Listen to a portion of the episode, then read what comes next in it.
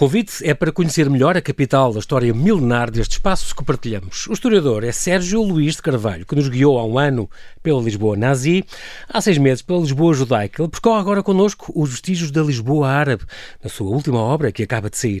De facto, ainda hoje vislumbramos sinais desta herança, provas desses quase 500 anos de permanência árabe nas ruas e nas tradições alfacinhas, seja num troço de muralha, em tantas palavras, na dolência de um fado, no arco de uma viela apertada, numa casa da moraria ou de alfama, ou até no sabor de um petisco. Aceite este convite e venha daí, como vem na capa do livro, numa viagem maravilhosa por um legado com mais de mil anos de história.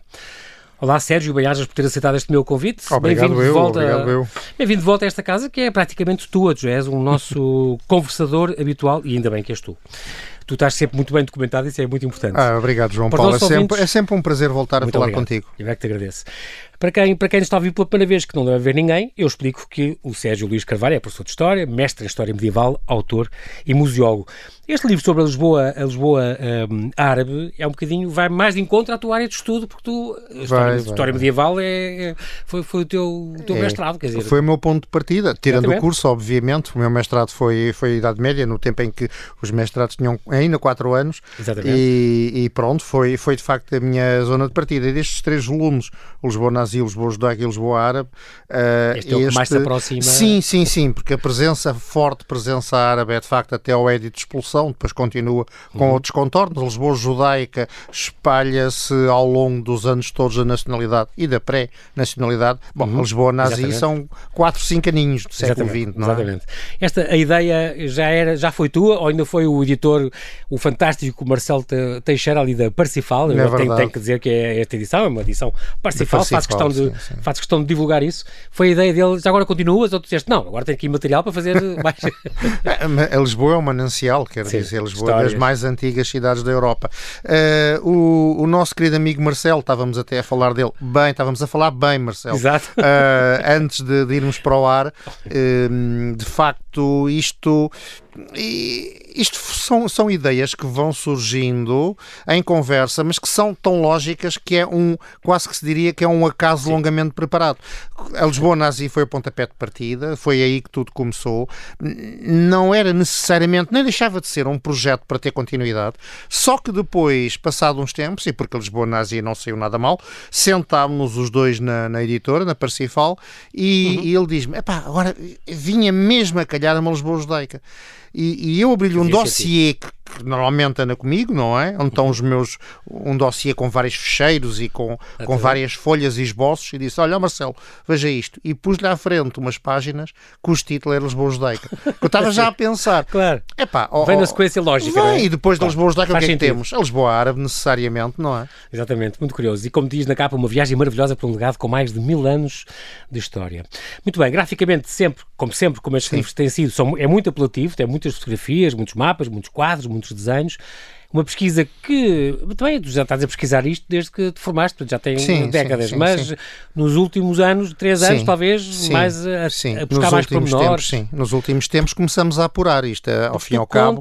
Eu próprio é um cheguei, longo. Sim, eu, eu é próprio, reparo, entre 1980 e 83 e 87, no meu mestrado, eu, por Sim. exemplo, tive aulas de árabe. Uh, fiz ah, trabalhos sim. sobre cultura árabe, no meu caso aplicado a Sintra, que foi sim. a minha tese, foi Sintra medieval. Epá, mas uh, Sintra, e inclusivamente. O romance, claro. Exatamente, o ano de 1348, Fantástico. mas Sintra, inclusivamente, dependia administrativamente da Lisboa muçulmana, não é? Ah, Agora estou a usar o termo muçulmano, não são sinónimos, portanto, perdoem-me este simplismo, mas uh, desde é aí. Agora, o que é que eu fiz? apurei mais a malha e comecei também a aprofundar e a ler com mais profundidade autores que antes de mim, e muitos e bons, se Sim. dedicaram a este tema. E é bom, uh, Sérgio, porque tu fazes do, esse, vais ligar todos esses dados e ao ler os teus livros, estes livros, aprendemos imenso. Tu fazes um, um, esta primeira parte toda a explicar de, uh, esta cultura muçulmana e os árabes na Europa, e tudo, todos estes movimentos, hum. aprende-se imenso e os, os, os califas, onde é que eram e de Sevilha Sevilha e de Córdoba, não sei o que, por aí fora, as taifas e tudo, Sim. aprendemos imenso sobre, sobre estes, estes movimentos. Eu aprendi imenso e isso é muito, muito útil. Também tens uma extensa ah. bibliografia, Sim, claro. no fim, tens sempre, para quem quiser saber ler mais, e acabas com uma lista dos monarcas muçulmanos de Lisboa. Muito bem, isto é uma história de Lisboa, é uma das histórias de Lisboa, Sim. como tu dizes, e muito bem, mas acho que devíamos começar exatamente por isto que estavas a falar. Vamos separar árabe Moro, muçulmano, não é, não é nada a mesma coisa, não é tudo a mesma coisa. Portanto, não, não, não, não, é, não, não são sinónimos necessariamente. Árabe termos... só tem a ver com quem fala, não é? Árabe tem a, a ver com o falante da língua árabe, árabe tem a ver com aquele indivíduo que nasce em país de tradição árabe, língua árabe, uh, que tem toda aquela genealogia cultural árabe. Uh, isto, portanto, tem a ver com, basicamente, a língua, a cultura, a tradição, o património. Depois, o muçulmano, o muçulmano ou islâmico ou maometano, como lhe quisermos como lhe quisermos chamar, são os praticantes do Islão, da religião islâmica, da religião muçulmana. Porquê é que muitas vezes há uma certa sobreposição? Porque, como o nosso ouvinte eh, entende, eh, a grande maioria dos árabes são muçulmanos. Claro. Uh, mas não todos, também não, dizes não árabes todos. cristãos, árabes judeus, ah, árabes não crentes. Sim, não é? sim, Pronto. se eu agora me convertesse ao Islão, eu não seria árabe, mas seria muçulmano. Aliás, o, a maior, o melhor exemplo é o maior país muçulmano do, do mundo, mundo, é a Indonésia. É pois, é aquele que tem mais é- muçulmanos, é... nem sequer são árabes, Exatamente. tal como os, os, turcos não são árabes ou os iranianos não são árabes.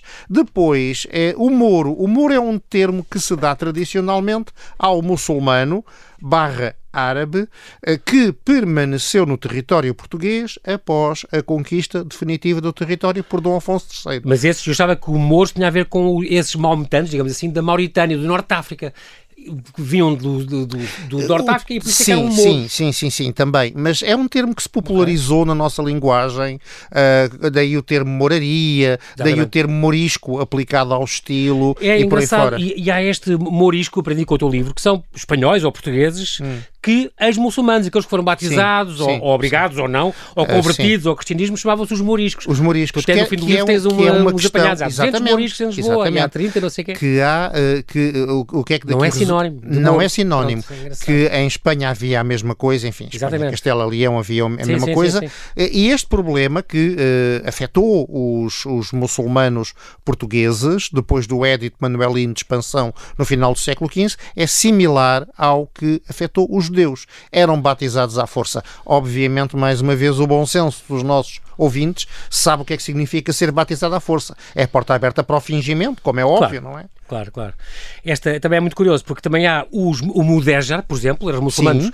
aqueles muçulmanos que é, permitiam Sim, ficar exatamente. nos territórios da Reconquista, e os moçárabes, que nem é outra os coisa. Os moçárabes é outra coisa, o moçárabe é anterior. O moçárabe é o. Uh, traduzido à letra, moçárabe vem do árabe mutsárab, que significa tão simplesmente aquele tornado árabe. Mas basicamente são cristãos. Cristãos, não convertidos, mantêm-se cristãos, mas que adotam sob o domínio uhum. árabe, adotam os costumes, a língua, as tradições árabes permanecendo sempre cristãos. Na Lisboa Árabe, por exemplo, uh, havia uma comunidade cristã, lá está a tal comunidade uh, moçárabe, que tinha bispo, uh, que tinha igreja, é. etc. Não é? Calhar tu contas a história de, de... que não correu bem. Às não, não, não, não, não, não, não. Na Reconquista... Na Reconquista, os cruzados estrangeiros, para grande irritação de Dom Afonso Henriques e dos portugueses, saquearam a cidade e mataram muita gente e, e mataram o bispo cristão moçárabe da cidade, não é? Que era um ancião já. Que, sim, sim, sim. O tu contas isso no livro, aliás, lembro, lembro disso. O que provocou, aliás, uma grande irritação de Dom Afonso Henriques, que tinha prometido como paga aos pois. cruzados o saque, mas ele não antevia a, a, matança que foi. E, enfim, estas coisas já sabe como é que é a violência sempre descontrolável.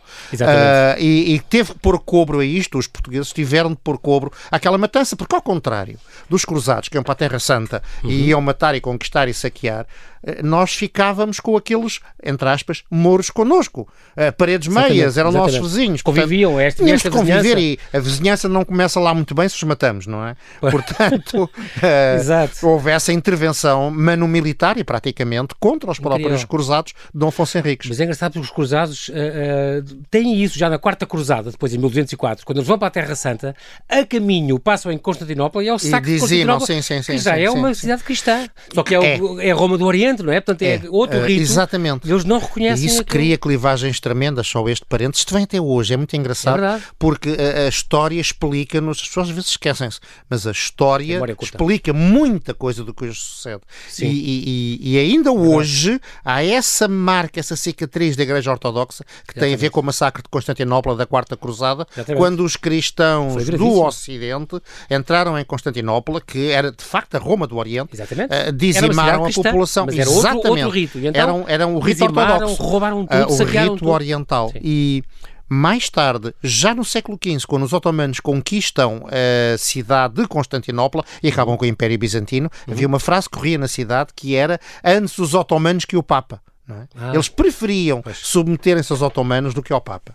É impressionante. Isso realmente eh, aprendemos muito com como tu dizes. Ou não aprendemos, que temos memória curta e pois, rapidamente. É aquela mas velha explica, história. É, é, Mas isto do rito, ainda agora dizem, esta guerra da Ucrânia tem muito a ver também com a parte religiosa. A parte religiosa do, também do entrou. Sim, sim, sim, sim, sim, sim, É muito cristã, a Ucrânia, tudo isso. é verdade. Presença árabe, portanto, estamos a falar no ano 711, conquista da Península pelos muçulmanos, como tu tens no teu livro, o ano 92 do calendário muçulmano.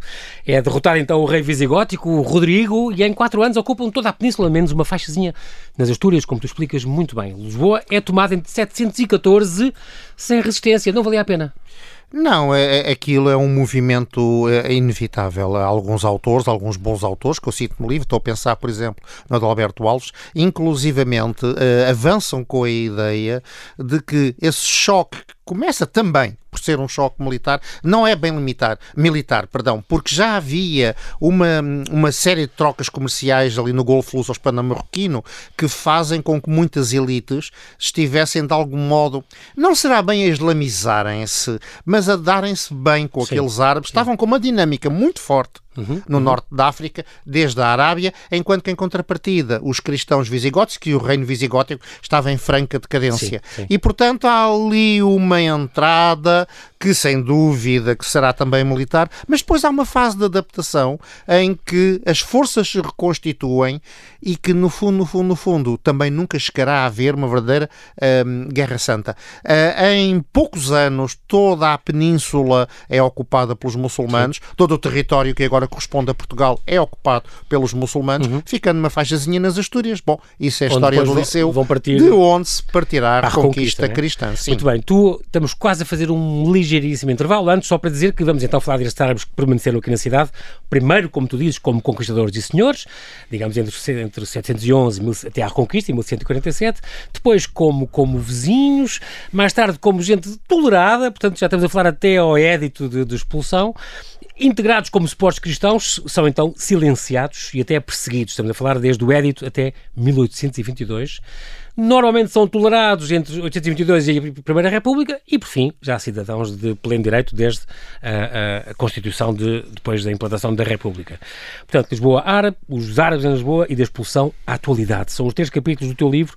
A historiografia nacional, Sérgio, diminui um bocadinho esta parte dos, do, dos árabes, sempre diminuiu. Porquê? Porque não eram cristãos, eram, talvez por serem infiéis. A própria hum. Reconquista é um bocadinho inventada, este mito da sim, Batalha sim. do Ourique, que nunca terá sim, acontecido sim. e tal. Um, Bom, eh, nos últimos anos, eu quase que me atrevo a dizer nas últimas décadas, a historiografia tem de facto eh, revalorizado a presença muçulmana entre nós, que é óbvia, quer dizer, uhum. basta olharmos à nossa volta, vermos os topónimos, as palavras, claro. os sabores, tudo isso. Uh, de facto, uh, isso tem acontecido. O que é que sucede?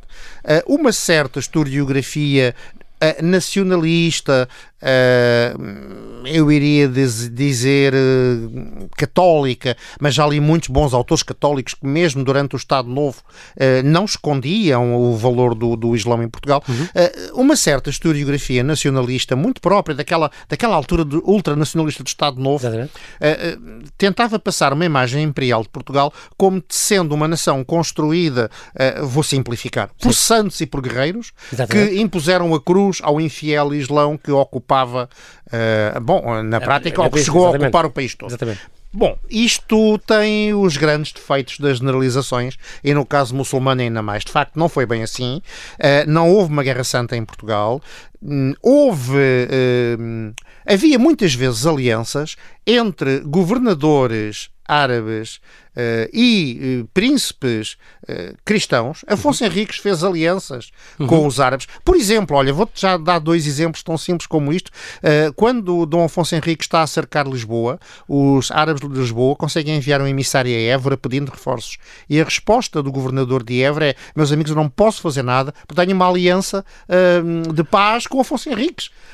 isto é um exemplo engraçadíssimo. Um outro, mais tarde, o Dom Afonso Henriques tenta conquistar Badajoz, está quase a conquistar a cidade uhum. uh, aos, aos muçulmanos. Autor. Quando, exatamente, quando ele não consegue tomar a cidade, porque há um exército do rei de Leão que vem auxiliar os muçulmanos exatamente. de Badajoz, Outra que eram aliança. seus aliados. Exatamente, exatamente. Portanto, não há aqui uma guerra. Há, há de facto Sim, antagonismo claro, também claro. religioso, há um movimento lento, pendular, de reconquista progressiva, que demora muitos séculos. Uhum. Em Espanha vai até ao final do século XV. Exatamente. Agora, uh, dizer há uma guerra santa, de um lado estão estes, do outro não, lado estão não, estes, não, não, não, assim, corresponde exatamente. à verdade. Estamos agora, nesta altura, na, na Reconquista, estamos exatamente a falar disso.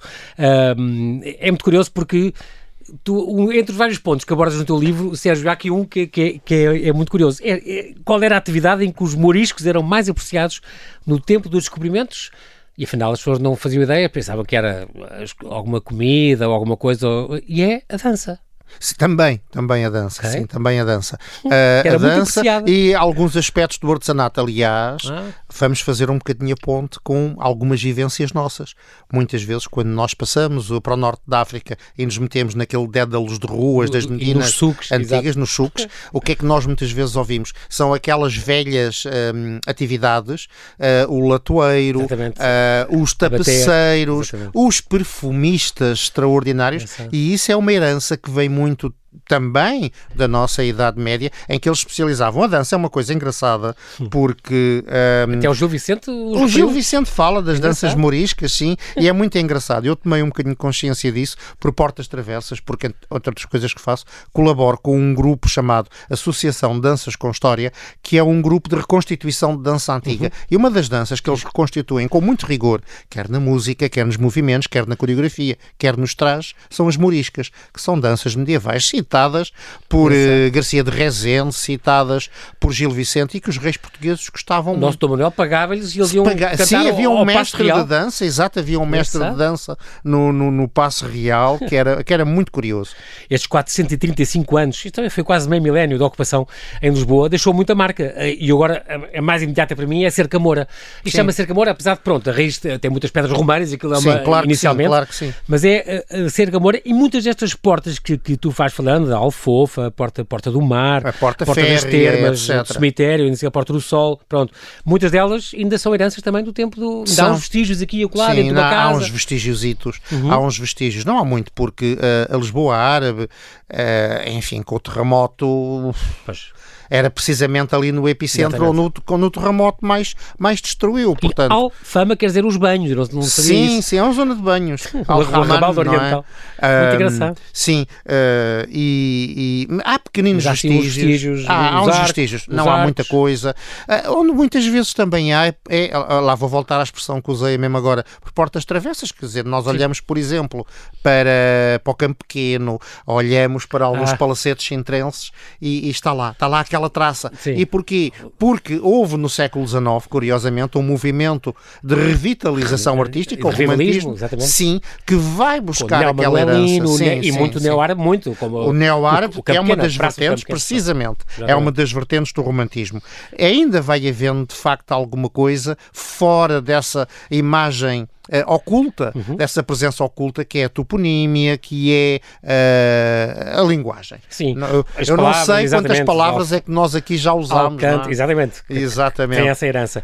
Como, como era. Um, é engraçado falar então nesta zona central, depois dos arrabaldos, o arrabaldo ocidental, que era virado ao Rocio, à Praça de Figueira, a Medina, a Urbe, os mercados chamados Socos, isto vem dos sucos, não é? Exatamente. Alcáçova, onde era a parte mais palaciana, mais administrativa, e a casa do governador do Vali de, de Lisboa, um, tudo isto, depois há assim umas ruínas, vão aparecendo umas coisas. Vão aparecendo, sim. Aqui nas na casa obras da Severa, da Sé. Na casa da Severa, aconteceu aqui há uns tempos uma coisa engraçadíssima. Descobriu-se Fica ali na moraria, não é? Sim, sim, sim, sim. Não, precisamente, ora aí Exatamente. tens. Na Casa da Severa descobriu-se de uma campanha arqueológica recentemente um, uma espécie de, de um molde, Sim. de um molde que permitia fazer um bonequinho de cerca de aproximadamente, salvo erro, 10 centímetros, não é? Sim. Que era uma espécie de, de, de ídolo, era um amuleto, eh, obviamente O famoso diabinho- o famoso o, diabinho o diabinho, o diabinho árabe, que, que, que é uma figura antropomórfica, mas com um falozinho muito acentuado, Exatamente. não é? Isto é, uma, uma delícia. questão da religiosidade popular do Ah, humorística sim, também. sim, sim, sim, sim, sim. Humorística é cristã, porque os historiadores têm dúvidas, e eu subscrevo, ahm, que de facto aquilo fosse só para, para muçulmanos. Eu- Deixa-me só dar 10 sim. segundos de uma informação que é importante, que tu referiste, de facto, há muitos autores que eu cito na bibliografia Uhum. e que se dedicaram a isto, e é também muito estribado na, na- nos estudos deles que eu, de facto, fiz este livro. Porque este livro não é necessariamente um livro académico, é um livro de divulgação, Exatamente, é um para livro para o grande geral. público, claro, dizer isso. não abdicando do rigor, não abdicando, enfim, da, da, da, da, da- da qualidade que tento, não é? claro. é? É um livro que, em que a linguagem, a ausência de notas faz com que seja para o grande público. Mas, Exatamente. no final, estão lá esses autores, não é? Aliás, eu reencontrei aqui? Entre aspas, sim, alguns desses autores que eu tive na faculdade que já lá vão 40 e tal anos, estás a ver, não é? É incrível. Estes, é- e há também uma coisa que tu falas que é esta relação boa que havia com os judeus e com os cristãos no tempo em que Lisboa estava ocupada. Falas do Acordo de Sim. Múrcia. Sim, sim. Neste acordo de 713, eh, em que cristãos e judeus tinham liberdade total nas terras ocupadas pelos mouros, posse dos bens, liberdade de culto, eh, pagavam um tributo anual, está bem? Nem viviam em bairros segregados no resto, não Pois é é? incrível. É verdade, Isso era uma coisa que funcionava muitíssimo bem. Eram as três religiões da gente do livro, não é? É, é, e isso é muito interessante, estás a falar nisso, se me permites, porque isso também Sim. é uma ponto curiosa para o presente. As pessoas esquecem-se que as três religiões ah, reveladas, isto é, as três religiões do livro, o judaísmo, o islão e o cristianismo, têm a mesma origem. São Exatamente. religiões abraâmicas, têm origem no profeta Abraão. E que, ah, bem, quando as coisas correm mal, correm muito mal, porque, enfim, nós sabemos que as lutas entre irmãos são muito complicadas, claro. não é? Exatamente. Mas enfim, é uma herança. Aliás, os próprios reis de Portugal, durante muito tempo, diziam-se reis das três religiões.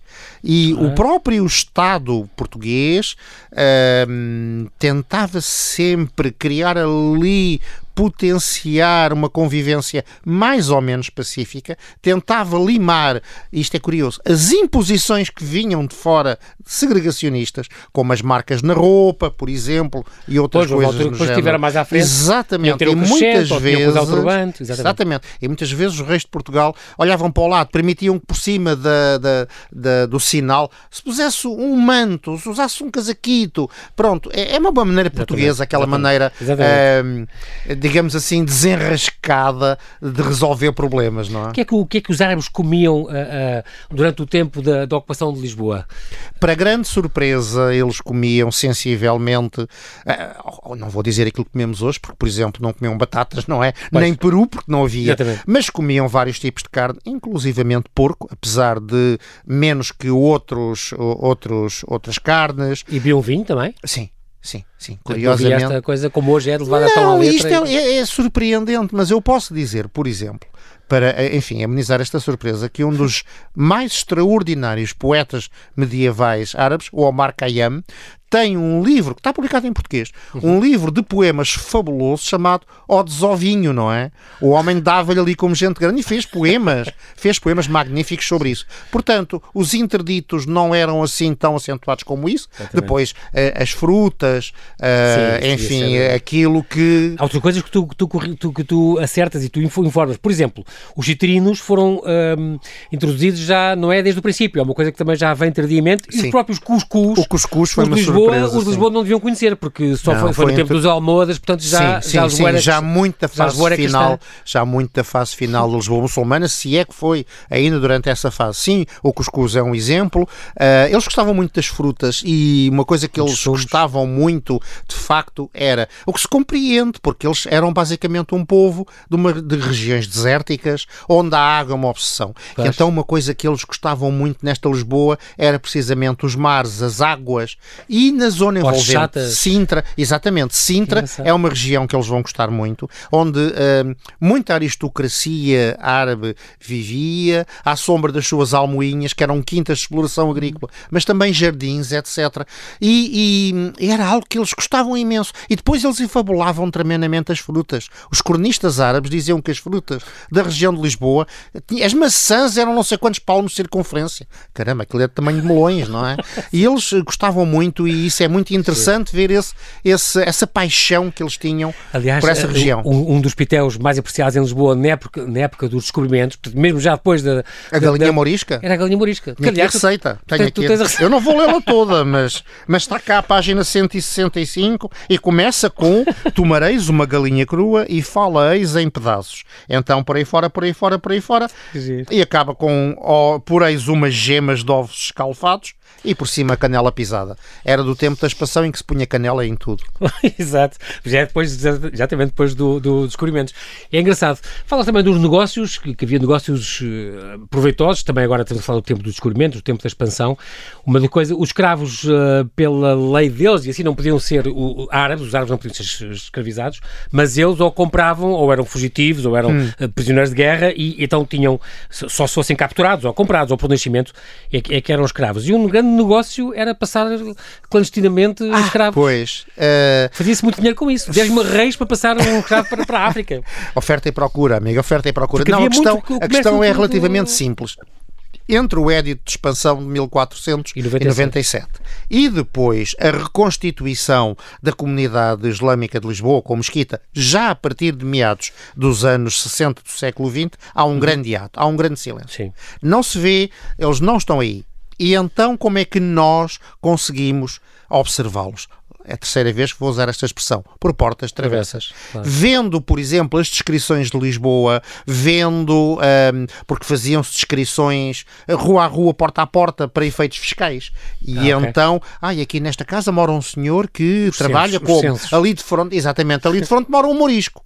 Cá Pronto. está, o morisco. Eles estão lá, eh, normalmente são indivíduos pobres que se dedicam a atividades secundárias e isto vai ser assim ao longo de todo o período da expansão. E depois os escravos. De onde é que vêm estes escravos? Quem são?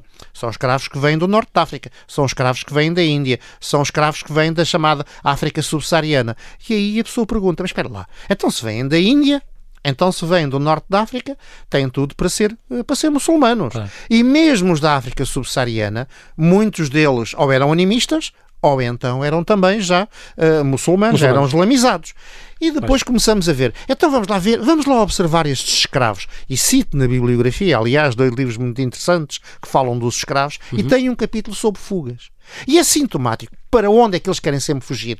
Querem sempre fugir para a Berberia. A Berberia Norte de África, não é? é o Norte da África. E porquê é que eles queriam ir para a Berberia? Porque eles próprios dizem queremos estar entre os nossos. O que é isto entre os nossos? Entre os nossos da nossa religião. E então, como obviamente eram escravos e não podiam ir, alguns eram apanhados, outros conseguiam safar-se, havia de facto esse negócio clandestino em algumas tabernas, em alguns tascos, ou como se dizia, em alguns mal cozinhados, que consistia em embarcar clandestinamente aquela gente. Isto é assim, amigos, o dinheiro não tem cheiro Claro. e também não tem religião. Mas atenção que era um comércio, o- os corsários árabes faziam estas, eh, capturavam, muitas faziam várias. eh, Ah, então não. nossa- Por isso é que é o amor na costa, que eu É, acho. por isso é que há humor na A costa. Então, o Fernão Mendes Pinto é ver o começo da peregrinação quando ele é aprisionado. O desgraçado do homem nem Setúbal chega de barco, não é?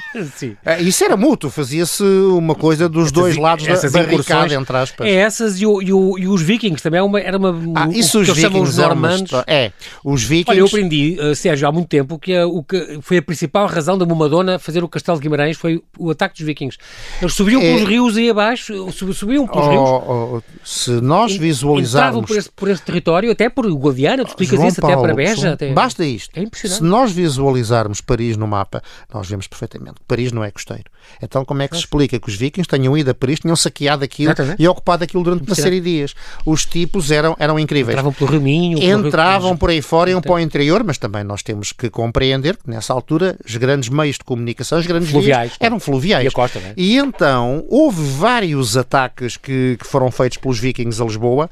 Ah, os vikings atacavam muitas vezes mosteiros, zonas mais ou menos desprotegidas. Está claro que Lisboa. ah, tal como Paris, mesmo assim Paris caiu, Lisboa é, estava mais bem defendida, não só pelas muralhas, mas também porque tinha um próprio exército profissional, não é? E uh, houve uhum. vários ataques, esses ataques tiveram como consequência, para já, os árabes aguentaram-se, mas depois também aprenderam a lição e reforçaram as muralhas. As tais muralhas que tu citas são, tanto quanto se ah, pensa, okay. muralhas que foram feitas, sobretudo, depois dos grandes ataques vikings do século IX. Tu falas é? do teu, do, no teu livro do, do ano 844, por exemplo, como um grande ataque a Lisboa.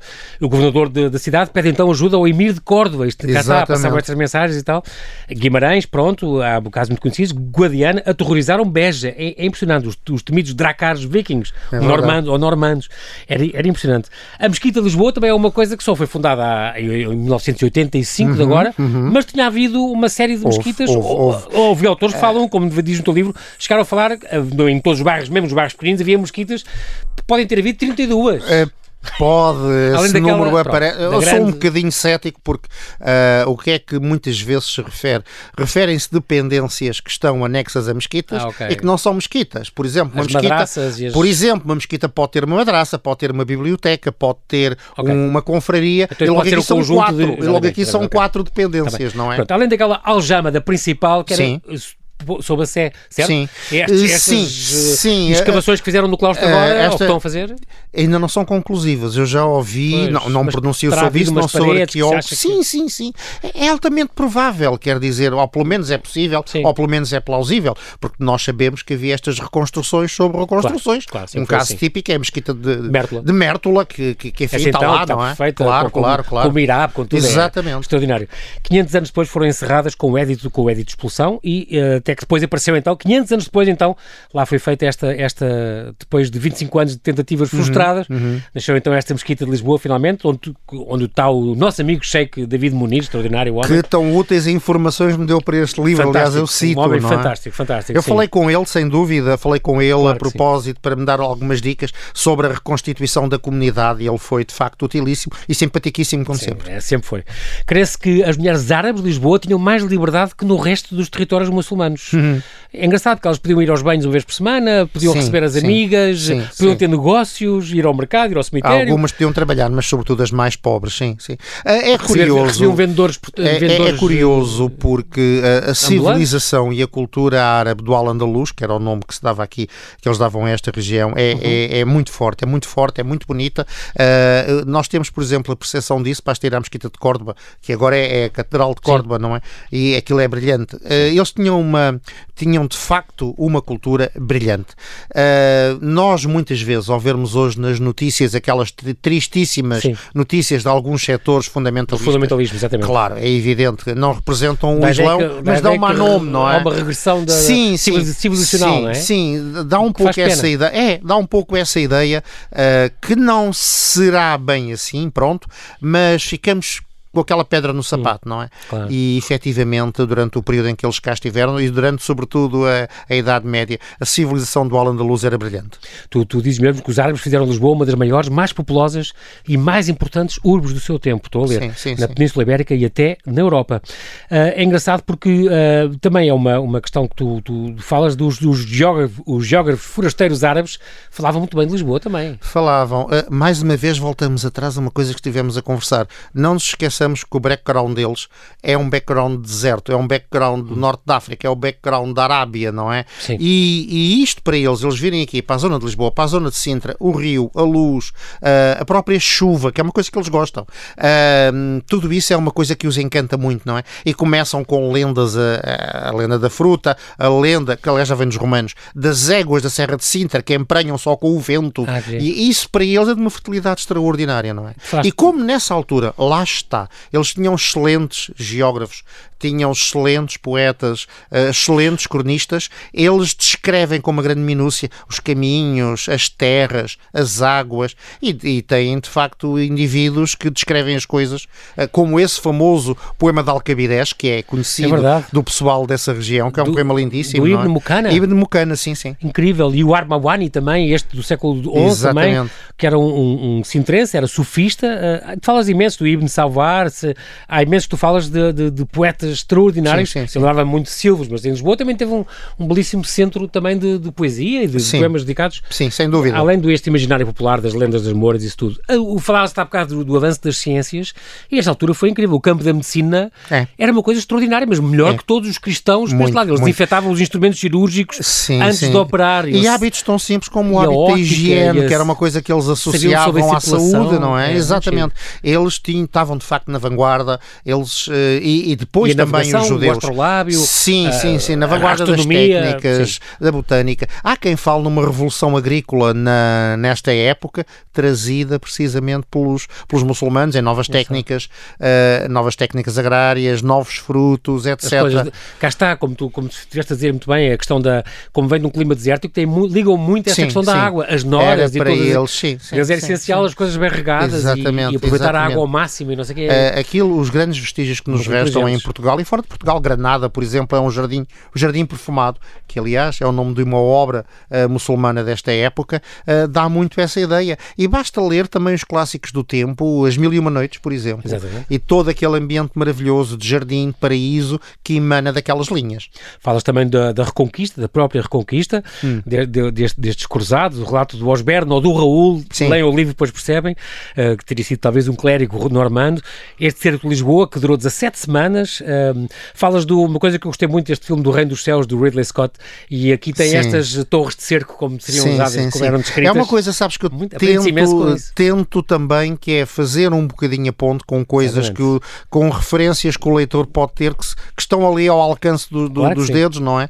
Que basta ir ao computador e, e ver os certos. E o, o filme O Reino dos Céus é um filme que é decente, ao contrário da grande maioria, é decente em termos narrativos e em Exatamente. termos de história, como por exemplo o nome da Rosa também é. Sim. E aí nós podemos vislumbrar precisamente as torres de cerco, as técnicas de cerco, não é? Exatamente.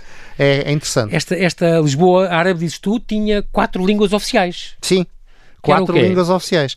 Era o árabe, eh, oficiais entre aspas, Sim, não bem, havia. pronto. as mais, Eh, claro, claro, claro, claro. Eh, Era o árabe, obviamente, era que é que nós falávamos? O galaco o, latim, o latim, nessa Ok. altura seria mais o latim, o hebraico e depois a língua moçárabe, de que eu Ah. tenho aí um certo. eh, Ah, o do- Padre do Pai Nosso, Nosso, o não Pai é? Nosso em moçárabe, que é aquilo é, um- é uma espécie de É proto-português, não Sim, é? exatamente, E exatamente. é interessante que essas línguas subsistiam, não é? Mais tarde, obviamente, eh, o hebraico e o árabe manteve-se no cotidiano mesmo depois depois da vai- Reconquista e depois, enfim, o português vai se afirmando e o moçárabe desaparece. Há muito mais assuntos neste livro. Este- Fica aqui este convite para lerem Parsifal, este Lisboa árabe, uma viagem maravilhosa para um legado com mais de mil anos de história. Agora estava a pensar na, na questão que tu falas também até aos dias de hoje, portanto, falas da comunidade islamita, ah, de- destes 19 estudantes de Moçambique que, que fundaram em 1960 ah, finalmente esta comunidade islâmica, o liberalismo pôs fim às perseguições religiosas, ah, ah, a Constituição de 1911 é que consagra finalmente Sim. esta liberdade religiosa, falas da poligamia, o que é que havia, o que é que se praticava, o que é que não. É um mundo de, de revelações sempre, sempre muito curioso e é sempre bom conversar contigo sobre isto. Fica aqui esta dica, ficamos pro- à, à espera do próximo a Lisboa, qualquer coisa, que tu não vais dizer, mas à não, espera- não, não. Ainda temos de conversar com, com o nosso querido amigo Marcelo Marcelo, Caetano. da- da temos que, um porque tema. também queremos manter, se assim se pode dizer, a coerência e atrevo-me a dizer a qualidade, não é? Claro que sim. Não, é agora, e vamos para a frente, e não com é? toda a razão, mas isto faz-nos depois querer ir aos sítios e conhecer. Também eu gosto deste movimento para fora que os teus livros sempre nos obrigam. Quero-te agradecer muito, Sérgio Luís Eu é que Carvalho. Agradeço, Muito obrigado João pela Paulo, tua- mais É sempre uma um vez. prazer. Oxalá continues então a investigar e a escrever obras como esta, que nos ensinam um bocadinho o nosso passado comum e, mais importante que isso, divulgam exemplos e valores de tolerância e de convivência. Muito obrigado, Sérgio. Obrigado.